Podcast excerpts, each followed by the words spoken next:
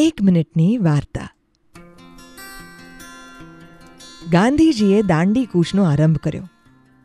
એમણે હાકલ કરીને લોકો દાંડી કૂચમાં જોડાયા. આ યાત્રા રાતે પણ ચાલુ રહેતી. ગાંધીજીને રાત વેળાએ રસ્તો દેખાય, અંધારું નડે નહીં, એ માટે આયોજકોએ એક મજૂરની વ્યવસ્થા કરી, જે પોતાના માથે પેટ્રોમેક્સ ઉપાડીને ગાંધીજીની સાથે સાથે ચાલે. હવે ગાંધીજીની ચાલ તો કેટલી તેજ.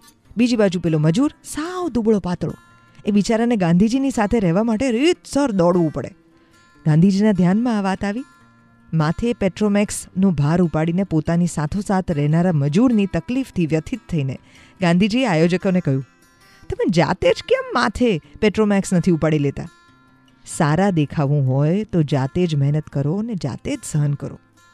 આ દુર્બળ મજૂરને શું કામ સહન કરાવડાવો છો? જાતને સારી બતાડવા માટે આપણે કેટલાય લોકોની સેવાઓ લેતા હોઈએ છીએ અને એમને ઠપકો આપતા હોઈએ છીએ. જાતે એના માટે મહેનત કરવા કેટલા તૈયાર છીએ? Red F morning number one હું છું Devki. Good morning my dear